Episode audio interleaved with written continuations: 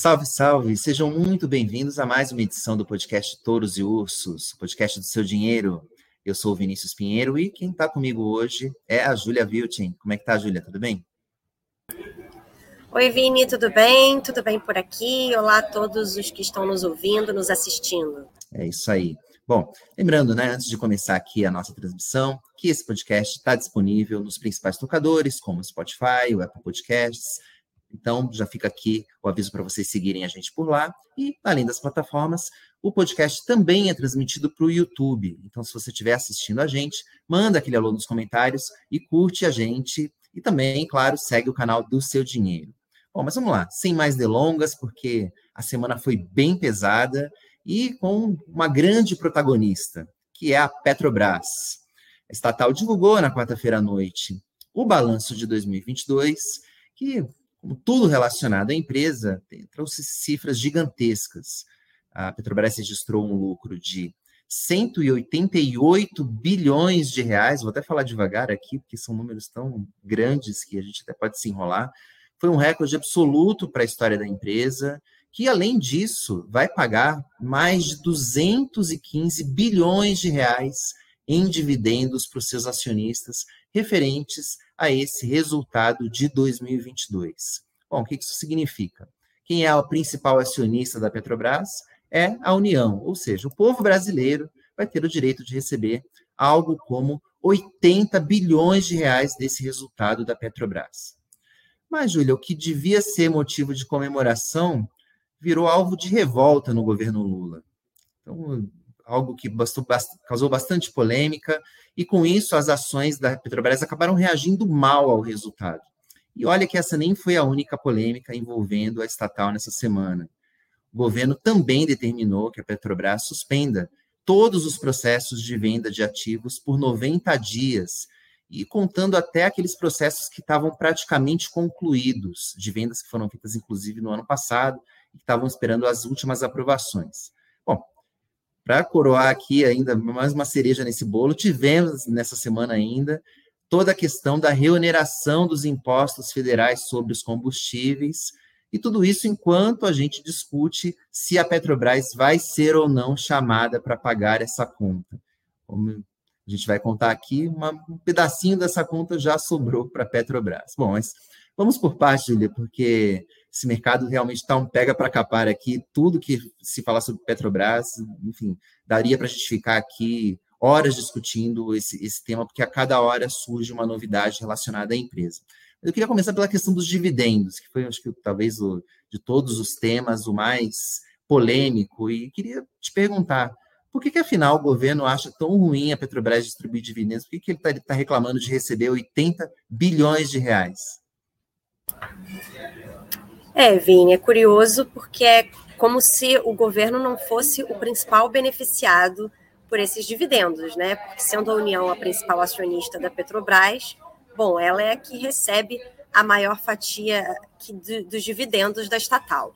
Mas o, o governo Lula tem, né, o PT, né, historicamente, isso, essa, essa conversa a gente tem discutido aí já desde a época da campanha eleitoral, aí das últimas eleições, posi uma posição que justifica aí essa crítica à grande distribuição de dividendos da Petrobras. Né? É o seguinte: ele, o, que, o que o governo basicamente critica é essa distribuição elevada de dividendos, né? O PT considera a, a distribuição de dividendos excessiva, que a Petrobras é, paga um percentual muito grande do seu lucro na forma de dividendos. É meio que por aí a crítica.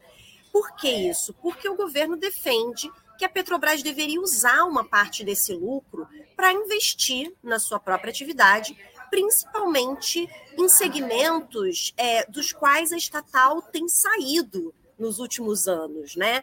Como energias renováveis, essa questão da transição energética, o que tem muita ligação com, com a narrativa é, ambientalista né, do governo do PT, mas também em outros segmentos que o governo é, considera estratégicos para a empresa, como, por exemplo, o refino, né? que justamente a Petrobras tem tentado vender suas refinarias e o PT acha que não, que a Petrobras precisa investir em refino, porque isso, inclusive, contribuiria para manter os preços dos combustíveis mais baixos, o que é bastante questionado aí, na verdade, por analistas e por economistas que acreditam que, na verdade, uma maior concorrência no refino seria é, mais vantajoso aí para é, seria, seria uma, uma medida mais forte para derrubar preços de combustíveis. O governo também acredita que distribuir menos dividendos, né, reter uma parte desse lucro que seria distribuído como dividendos, também poderia ser uma estratégia para Petrobras dar uma segurada nos preços, né? Ela não lucraria tanto, né, com a alta dos preços internacionais do petróleo, que é o, a Petrobras atualmente segue, né, os preços internacionais do petróleo, então ela poderia dar uma segurada nos preços, lucraria menos e teria menos dividendos a distribuir. Isso também seria aí um outro uso, vamos dizer assim, para o lucro da Petrobras na visão do governo. Qual que é o medo dos investidores em relação a isso, né? Para além de receber menos dividendos, o mercado teme que é, esse lucro retido né, pela Petrobras acabe sendo usado para investir é, em iniciativas pouco rentáveis, ou, ou que, mesmo que tragam retornos, que sejam rentáveis, que essa rentabilidade só venha num futuro muito distante, aí no longo prazo. Por exemplo, é o caso das energias renováveis. Né? Ninguém questiona que atualmente é, esse seja o grande. É, a, a grande seara para se estar investindo, mas o retorno disso só deve vir muito lá adiante. Então, os investidores se preocupam com isso. A gente não tem, no momento, uma definição sobre como que vai ficar a política de distribuição de dividendos da Petrobras durante o governo Lula. Isso tem sido discutido, mas a gente não tem ainda um martelo batido de como vai ser. Mas já é um consenso no mercado que esse percentual distribuído pela empresa vai diminuir. Nessa semana a gente teve dois indicativos nesse sentido. Um foi é, uma reunião entre o presidente Lula, ministros e o presidente da Petrobras, o Jean Paul Prat, para tratar da reoneração dos preços dos combustíveis. E nessa reunião também foi tratada essa questão de distribuição dos dividendos. E houve uma decisão no sentido de que a política de distribuição de dividendos vigente durante o governo Bolsonaro não vai ser mais seguida e que a Petrobras deve daqui por diante reter sim uma parte dos seus dividendos para investimentos. E na divulgação do balanço do quarto trimestre e do ano de 2022, a nova diretoria da empresa já sugeriu que seja retido desses dividendos anunciados um total de 6,5 bilhões de reais, né, que seriam distribuídos, vão ser retidos para a criação de uma reserva estatutária, um tema que ainda vai ser votado em assembleia de acionistas. Vale lembrar ainda, Vini, que esse pagamento astronômico de dividendos referente a 2022 pode não se repetir mais nos próximos anos e nem só por uma mudança na política de distribuição de dividendos, né? Mas sim por uma redução no lucro da Petrobras propriamente dito. Afinal, o lucro do ano passado ele pode ser considerado extraordinário porque ele se deveu em grande parte a um preço do barril do petróleo muito elevado, muito pressionado no mercado internacional, que chegou em um pico de quase 128 dólares o barril no março, no mês de março do ano passado. Então esses preços aí podem realmente não se repetir nesse e nos próximos anos, e isso já reduziria o lucro da Petrobras por si só, Vini. É, reduzir dividendos porque a empresa lucrou menos, porque o produto que ela vende caiu de preço, é natural. Agora, pagar menos dividendos, porque a empresa quer investir em projetos que com retorno duvidoso, aí eu já considero uma situação completamente diferente. E essa questão dos dividendos já era algo que o governo já vinha ventilando desde a época da campanha, como você falou, Júlia. Então, o, as ações da Petrobras já vinham reagindo negativamente é, a esse risco que é iminente, de fato, mas teve uma outra questão nessa semana que, na minha visão, surpreendeu, que foi a decisão do governo, mais precisamente ali do Ministério de Minas e Energia, de determinar a suspensão das vendas de todos, de todos os processos de vendas de subsidiárias da Petrobras que estavam em curso. Essa realmente foi uma notícia que me pegou de surpresa, não porque é, eu esperava que o governo é, fosse dar continuidade aos, a, aos processos, eu até imaginava que em algum momento o governo poderia cancelar esse programa de venda de ativos, mas é, da maneira como foi feita, é, que a Petrobras me parece que está flertando em rasgar contratos, o que eu considero algo bem perigoso. É, acho que o caso mais notório é o da venda do Polo Potiguar, né, que é um que é um o, que, que é esse programa de venda de ativos da Petrobras, né? O que, que, que, que tem sido a política da Petrobras nos últimos anos? Ela tem focado na extração do petróleo no pré-sal, que já é uma campanha enorme, gigantesca, da qual ela precisa de muitos recursos, na qual ela é muito boa. Ela faz isso como ninguém no planeta Terra. A Petrobras, nas últimas, é, tem focado nesse projeto, só que, no entanto, ela tem outros é, polos de exploração de poços que são que a gente considera poços maduros de petróleo, que no, nos quais ela não está conseguindo mais focar. Então, o que, que o, a diretoria, as, as antigas diretorias determinaram? Que, pô, vamos focar aqui no pré-sal, que a gente tem toda uma fronteira para explorar, e vamos oferecer, vamos vender, vamos monetizar esses poços que são maduros, que já não vão mais durar, já não tem mais tanto petróleo para explorar lá, vamos vender para iniciativa privada. E é isso que a Petrobras vinha fazendo nos últimos anos. E no ano passado ela fechou a venda do Polo Potiguar para 3R Petroleum, que foi uma empresa, inclusive, que abriu capital recentemente na Bolsa, justamente com esse propósito, captou recursos de investidores de olho nesse programa de desinvestimentos da Petrobras. E a Petrobras é, realizou essa venda no ano passado e ela está, essas operações estão entre as que ficaram suspensas agora. É, lembrando que a, a 3R até já pagou parte dessa, parte dessa operação, a Petrobras ainda está de posse desse, desse, desse polo, porque ainda faltam algumas aprovações, como, por exemplo, dos órgãos ambientais. Mas, do ponto de vista de negócio entre as duas partes, foi, tudo já foi realizado. Então, na minha visão, é, se esse processo for revertido, é algo que cria, Júlia, um precedente muito perigoso e que, enfim, pode abalar aí não só a questão do petróleo, mas outras áreas do governo. Então, é algo que para a gente acompanhar bastante de perto. Acho que o mercado é, já sinalizou que não gostou nada disso quando a gente vê as ações da 3R Petróleo, que despencaram no, nos últimos dias. Não só por isso, vamos lembrar, porque a, o governo também ali é, acabou criando uma taxação temporária é, sobre as exportações de petróleo, mas o efeito maior sobre a 3R foi essa questão da suspensão da venda do Polo Potiguar.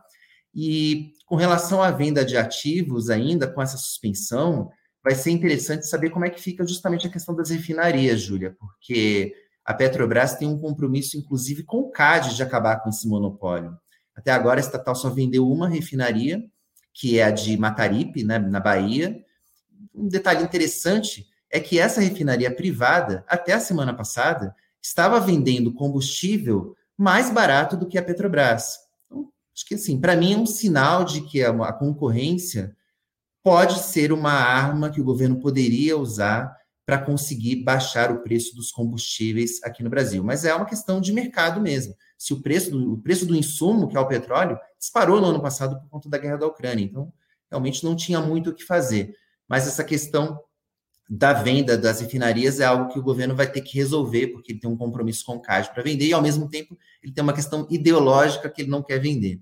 Bom, Julia, mas eu vou passar para você, porque eu acho que, além de tudo isso, tem toda uma questão estratégica envolvendo os acionistas da Petrobras, sobre tudo isso que a gente falou, dividendos, é, venda de ativos, mas tem algo que mexe com o bolso de que também não é acionista direto da Petrobras. Todos nós somos acionistas da Petrobras, afinal de contas, né? é, 30, quase 40% do capital da empresa é da União. Mas tem uma outra questão que, mesmo quem não é acionista indireto da Petrobras, é, acaba sendo afetado, que é a questão do preço dos combustíveis. E a gente tem uma, teve nessa semana uma definição sobre a volta dos impostos federais sobre o etanol e a gasolina, Queria que você falasse um pouco sobre isso e também o que a gente pode esperar do papel da Petrobras ou a conta que vai sobrar para a Petrobras nessa história.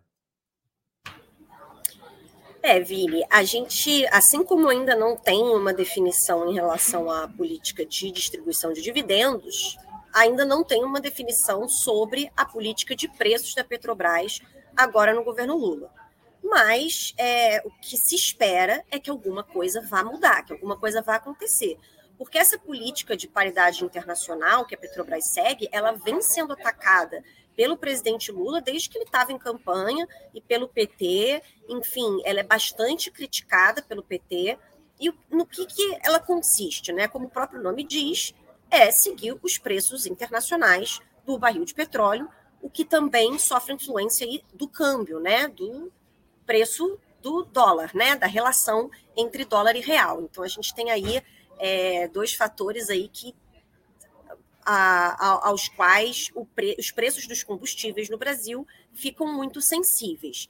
É, isso foi um ganho para a Petrobras nos últimos anos, passar a seguir os preços internacionais do petróleo, justamente para ela não ter perdas, né? Mas é, o que tudo indica que alguma mudança pode vir por aí, talvez não que a PPI seja totalmente abandonada, mas alguma mudança pode vir por aí, né? Porque a gente viu, por exemplo, é, na teleconferência de resultados da Petrobras, realizada né, com, com os executivos da estatal logo depois da divulgação do balanço, é, o presidente da Petrobras, o João Paulo Prats, ele foi questionado né, sobre um possível é, novo modelo aí para os preços e tudo, e ele disse que a Petrobras fará como achar melhor reforçando que a prática da PPI para definir os preços não é necessariamente a melhor escolha. E por várias vezes, né, durante essa teleconferência, o presidente da Petrobras defendeu que a companhia seja capaz de atuar na precificação conforme a melhor oferta e condição, e chegou até a dar uma cutucada no mercado ao citar práticas de livre mercado. Então, ele já deu aí uma palhinha é, do que, que, ele pensa em relação à atual política de preços, sugerindo que pode, pode sim vir mudanças por aí, a gente só não sabe ainda quais, né?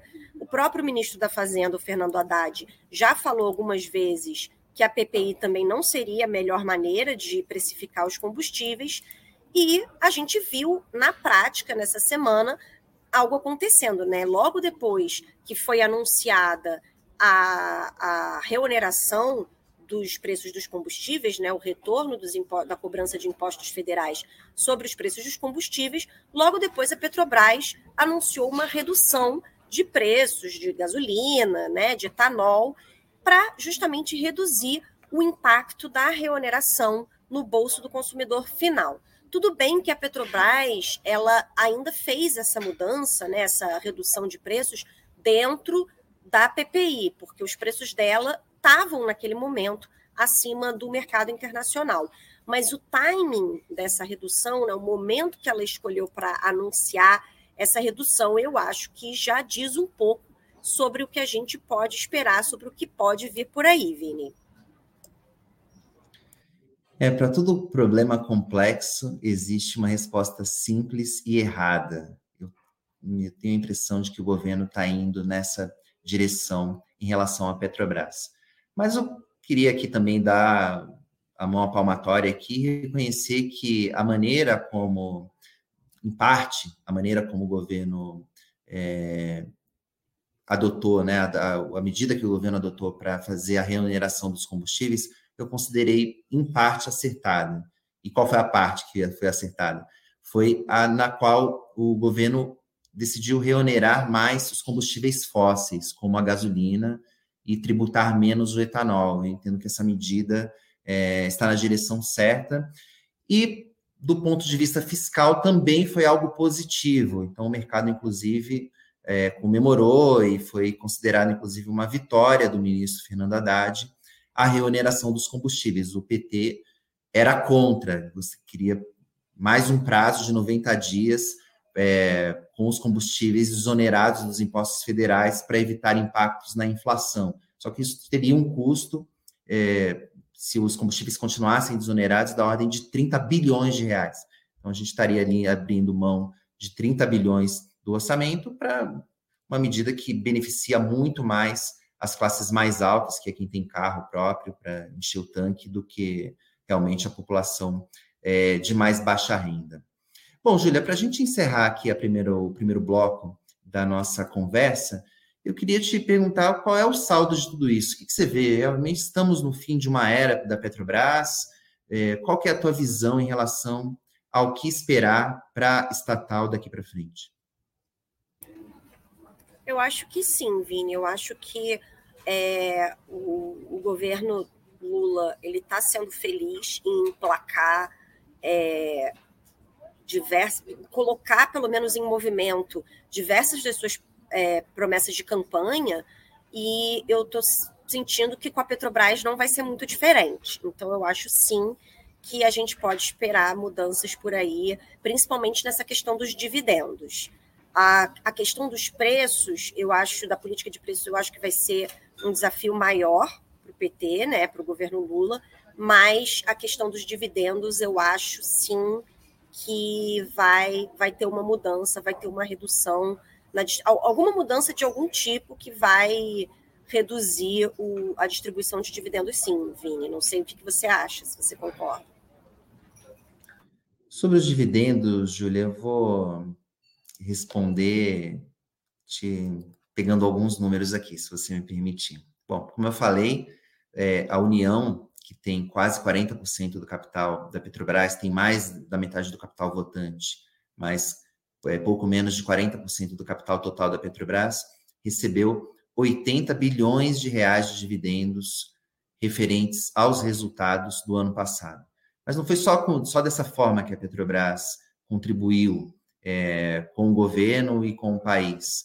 É, nas contas dos analistas do Credit Suisse, a estatal remunerou o governo em mais 279 bilhões de reais, incluindo impostos, os royalties do, do petróleo que a Petrobras explora, e além de outro bônus, participações especiais, uma série de coisas que tem ali no, uma série de penduricalhos que tem é, na lei do petróleo. Então, a soma dos dividendos mais os dos tributos e essas outras é, participações, é, a soma desses dois dá, dá, traz um retorno de 359 bilhões de reais. Isso equivale a mais ou menos o valor de mercado da Petrobras na Bolsa. Ou seja, em outras palavras, né, a Petrobras rendeu uma Petrobras para o Brasil só no ano passado, só em um ano. Quer dizer, e que, que aconteceu nos anos em que a Petrobras foi usada para investimentos que não deram nenhum retorno? Nada disso. Pelo contrário, a estatal se tornou a empresa mais endividada do planeta em determinado momento e ficou quatro anos, de 2014 a 2017, sem distribuir um real sequer em dividendos. E o que, que o governo está me sinalizando?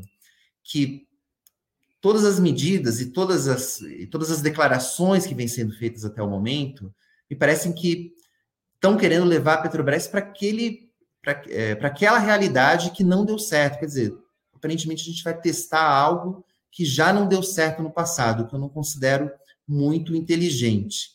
Mas, sim, acho que a gente tem que dar sempre né, aquele voto de confiança. Pode ser que é, não, também não quero aqui dizer que tudo que foi feito da, pela, na Petrobras é, de 2016 para cá, tudo foi certo. Se todas as vendas foram certas, será que a Petrobras não poderia ter é, investido mais em energias renováveis? Será que não poderia ter distribuído menos dividendos para é, encontrar outros projetos que trouxessem retorno para a empresa e para a sociedade brasileira? É, é, isso é bem possível, acho que a gente pode discutir isso, mas isso tem que ser feito de forma transparente, porque quando isso não acontece, a gente já vê o resultado que foi, é, foram as denúncias de corrupção que foram é, levantadas pela Operação Lava Jato. Júlia, você quer falar mais alguma coisa? Quero sim, Vini. É, justamente esses números aí que você apresentou do quanto a Petrobras retorna ao governo brasileiro, esse é um motivo pelos quais tem muitos economistas que analisam o setor que defendem que o governo poderia pegar essa grana, criar um fundo de estabilização de preços dos combustíveis, já que isso é uma política de Estado, já que é, manter os preços de combustíveis é, sob um controle mínimo para que eles não disparem demais, porque isso impacta na inflação, impacta no bolso do brasileiro, que o governo poderia criar esse fundo de estabilização de preços, já que ele ganha tanta grana com a Petrobras, mas deixar a Petrobras fora disso, deixar a Petrobras sendo uma empresa, lucrando como uma empresa, e o governo, sim, usar o fundo de estabilização de preços para momentos extraordinários. Não para manter o preço dos combustíveis sob controle, até porque isso seria um subsídio permanente a combustíveis fósseis. E, bom, o mundo não quer isso nesse momento, né? A gente precisa diminuir o uso de combustíveis fósseis, não, aumentar, não estimular. Mas, para momentos extraordinários em que o preço do barril de petróleo dispara, tem uma guerra entre países produtores de petróleo, tem um, um, um, choque como foi o da pandemia, que depois teve um retorno que fez o consumo de petróleo disparar. Momentos como esse, você pode ter um colchão, vamos dizer assim, para amortecer essas altas muito fortes, né? Então, é, é algo, sim, já que o governo está ganhando tanto dinheiro com a Petrobras, usar esse dinheiro para né, os seus gastos sociais e, e, e o, a estabilização de preços de combustíveis pode ser um gasto social nesse sentido. Agora, é, querer que a Petrobras faça essa função, como você mesmo falou aí, pode ser um tiro que vai sair pela culatra, né? E que vai acabar, é, é, vai, ser, vai, vai é, criar um, um custo aí que todo mundo vai acabar tendo que pagar. Então, realmente, eu não sei se isso que está acontecendo agora, né, não está sendo o PT querendo é, acenar para a base, porque existe aquele discurso muito popular de que as empresas lucrando muito, olha a Petrobras lucrando muito, olha os brancos lucrando muito, precisam lucrar, lucrar menos, é um absurdo num mundo, num país com tanta desigualdade social, algumas empresas lucrarem tanto. Então, ficar ali naquela acenando para a militância, vamos dizer assim, olha, estamos combatendo os grandes lucros das empresas malvadonas, mas no final não ser tão ruim assim, vamos dizer assim, não ser tão ruim para a empresa e para os acionistas, né? Chegar ali a um, ah, olha, nós tentamos, hein, nós criticamos, mas não deu, não, não deu para mudar a política de dividendos ou não deu para mudar tanto quanto a gente gostaria, não deu para mudar a PPI ou não deu para mudar tanto quanto a gente tinha imaginado, mas nós tentamos, né? Foram, sei lá, os poderosos, os, mal, os capitalistas malvadões que, que nos impediram. Então, não sei se também se não é política, pura e simplesmente, ou se vai chegar às vias de fato, né? Mas já, o governo está emplacando várias né, bolas dentro, então também não é impossível que emplaque mais essas, Vini o governo do PT já se provou capaz de gerir bem a Petrobras, principalmente nos primeiros anos do, da primeira gestão do governo Lula.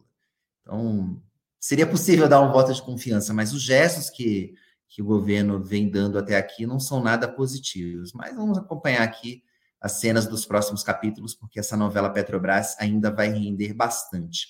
Bom, Júlia, passando aqui para o segundo bloco, que são os touros e ursos da semana. Bom, como todo mundo sabe, que pelo menos as pessoas que acompanham aqui. Os touros são os destaques positivos, aqueles que mandaram bem, e os ursos são, né, o que a gente chama aqui dimensões de desonrosas, né, aqueles que, que, que a gente quer mandar ou quer que dá um puxão de orelha. Bom, e vamos começar pelos touros, Júlia, porque foi difícil pegar um pelo laço nessa semana. Queria saber qual que é o seu touro dessa semana.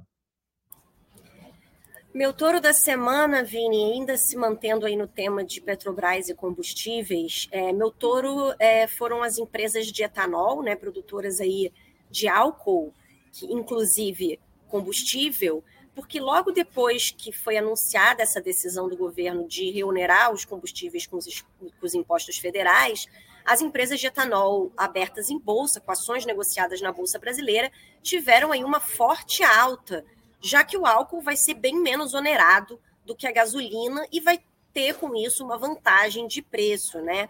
A reoneração da gasolina vai ser de 47 centavos por litro, em ante 69 centavos por litro que estavam em vigor até maio do ano passado, quando os combustíveis foram desonerados. Então teve uma queda aí de 32%, né, nessa reoneração do que era antes para o que vai ser agora. Só que no etanol, né, até para como parte dessa política do governo de ser mais é, pró-meio ambiente, né? O etanol vai ter uma cobrança bem menor, de só 2 centavos por litro, em relação a 24 centavos de antes, o que, de antes, o que representa uma queda e um corte de 92% é, né, nesses impostos, nessa reoneração. Então, a gente vê que a situação do etanol ficou mais vantajosa do que antes da, da desoneração do ponto de vista dos impostos federais. Então, a gente viu aí uma disparada nas ações é, das empresas São Martinho, Raizen, Jales Machado, logo depois do anúncio. Só que a São Martinho foi a única que sustentou a alta no acumulado da semana, é, com um ganho aí de mais de 6% nesse período. As outras ações acabaram revertendo essa alta inicial e acumularam é, um desempenho negativo na semana, Vini. E qual, qual é o seu touro da semana? Quem você escolhe aí como seu ponto alto? Falando em altas da semana, meu touro vai para EDP Brasil, Energias do Brasil, também conhecida como Energias do Brasil. As ações da companhia, ENBR3, foram o principal destaque do Ibovespa nessa semana, com uma forte alta, depois que o controlador, é, que é a portuguesa EDP, lançou uma oferta, né, uma OPA, chamada de OPA, oferta pública de aquisição, para adquirir as ações da empresa, e o valor que a EDP ofereceu representa um prêmio de mais de 20% em relação às cotações da B3. Com isso, os papéis acabaram disparando para se ajustar a, a, esse preço. Lembrando, né, contar um pouquinho da história da EDP rapidamente, né, ela ainda como Energias do Brasil fez o IPO na bolsa em 2005 e se notabilizou como uma boa pagadora de dividendos. A EDP tem bastante, tem muitos acionistas, pessoas físicas que recebem os dividendos, como em geral as empresas do setor elétrico são boas pagadoras de proventos na bolsa. E se os acionistas aderirem a essa oferta, a EDP vai acabar fechando o capital. Bom, então, saldo aqui, Júlia, meu touro, então, fica sendo é, a EDP Brasil pela alta da semana, porém é um touro com sabor amargo, porque a empresa vai acabar saindo da bolsa, é uma boa pagadora de dividendos, então ela, se realmente a OPA for adiante, ela vai deixar saudades. Bom, mas agora vamos aos ursos dessa semana e queria passar a bola para você, Júlia. Quem que você vai aí dar a sua cornetada dessa semana? Meu urso da semana, Vini, é a Apvida, que divulgou balanço na última terça-feira, né, no dia 28, e as expectativas do mercado já eram baixas para esse balanço, mas mesmo assim ele ainda decepcionou muito os investidores e os analistas, tanto que na manhã do dia 1 de março, as ações da Apvida chegaram a desabar quase 36%. O Credit Suisse rebaixou o papel de compra para neutro e cortou o preço-alvo da ação, e a Genial manteve a recomendação neutra, mas também cortou o preço-alvo. E outras corretoras e bancos colocaram é, a sua recomendação de Apvida em revisão. É, e o que, que desagradou né, os investidores? Bom, a Apvida né, uma empresa aí de saúde, né, tem hospitais, tem planos de saúde, uma empresa verticalizada de saúde, ela fez uma série de aquisições nos últimos anos, inclusive de uma outra gigante, né, que era sua concorrente direta, Notre Dame Intermédica. Mas ela viu com essas aquisições todas o seu índice de sinistralidade e as despesas administrativas aumentarem muito, o que resultou numa disparada do seu endividamento e uma pressão nas margens da companhia. Só para esclarecer, o índice de sinistralidade, né, uma medida que corresponde ao percentual de uso dos serviços prestados pelas operadoras de saúde versus a receita total recebida, ou seja, ele mostra né, o, quanto está sendo a utilização aí dos planos de saúde pelos clientes. É, o aumento do preço dos produtos da Apivida nos últimos trimestres, né, na visão dos analistas, tem sido insufici insuficiente para compensar todos esses fatores aí que estão pesando nos números da companhia. E os ganhos com as sinergias aí resultantes dessas aquisições todas ainda não se mostraram suficientes também. Então, a empresa está bastante pressionada, teve prejuízo aí no, no último trimestre do ano passado e tem ainda uma outra questão que me chamou a atenção na análise do relatório apresentado aí pela corretora Genial, que sugeriu que o brasileiro pode estar mudando o seu padrão de uso dos planos de saúde, porque a utilização, o nível de utilização é, dos serviços da Apivida durante a Copa do Mundo no ano passado surpreendeu a companhia. Ou seja, talvez a Apivida tivesse uma expectativa de uso dos seus clientes e, é, e esse uso esteja de fato se mostrando mais alto do que ela esperava, o que pressiona bastante o seu índice de sinistralidade. E eu acho que isso pode ser bastante complicado aí para a companhia futuramente. Então, a Pivida, meu urso da semana aí, que desaba nessa semana quase 40% na bolsa, Vini. Só complementando, Júlia, só a queda da ação da, da no, após a divulgação do balanço foi de mais de 30%. Foi uma queda brutal que raras vezes eu vi, olha que eu já acompanho Bolsa há algum tempinho, raras vezes eu vi uma ação reagir de, de maneira tão dramática à divulgação de um balanço, como foi o caso da Vida nessa semana. É, vou falar agora o meu urso da semana, né? Faltou eu falar, fazer o meu urso da semana aqui. E, Júlia, é, quero te dizer uma coisa, quero te fazer uma pergunta. Imagina se saísse uma notícia de que o Roberto Campos Neto recebeu diárias e usou um avião da FAB para ir a um leilão de cavalos. Como você acha que o governo ou os petistas estariam reagindo nesse momento? Bom, foi exatamente o que aconteceu com o meu urso, estou falando de cavalos, mas o que o meu urso da semana é o ministro das Comunicações, Juscelino Filho. Bom, ele saíram uma série de notícias relacionadas ao ministro ao longo dessa semana nos jornais. Essa não é a primeira, lembrando, ele assumiu o cargo de ministro das Comunicações pela cota do União Brasil, e não é, né, longe de ser a única notícia constrangedora que sai sobre ele. O Estadão também mostrou que quando ele era deputado, ele mandou emendas do orçamento secreto para asfaltar uma estrada que corta a própria fazenda. Quer dizer, um ministro que tem, no mínimo, aí bastante o que se explicar. E, no entanto, eu não estou vendo tanta revolta assim do presidente como eu vejo, por exemplo, quando ele vem criticar os juros ou o presidente do Banco Central, Roberto Campos Neto. Só ontem o presidente se manifestou sobre o caso e disse que vai demitir o ministro se ele não conseguir se explicar. Vamos também acompanhar os próximos capítulos aqui. Até torço para que o Juscelino Filho consiga se explicar, que seja tudo um grande mal entendido, mas de qualquer maneira, por enquanto aqui, ele fica sendo o meu urso da semana. Bom, com isso a gente põe um ponto final em mais uma edição do podcast Touros e Ursos. Queria agradecer mais uma vez aqui a presença da Júlia Viltin muito obrigado, Júlia.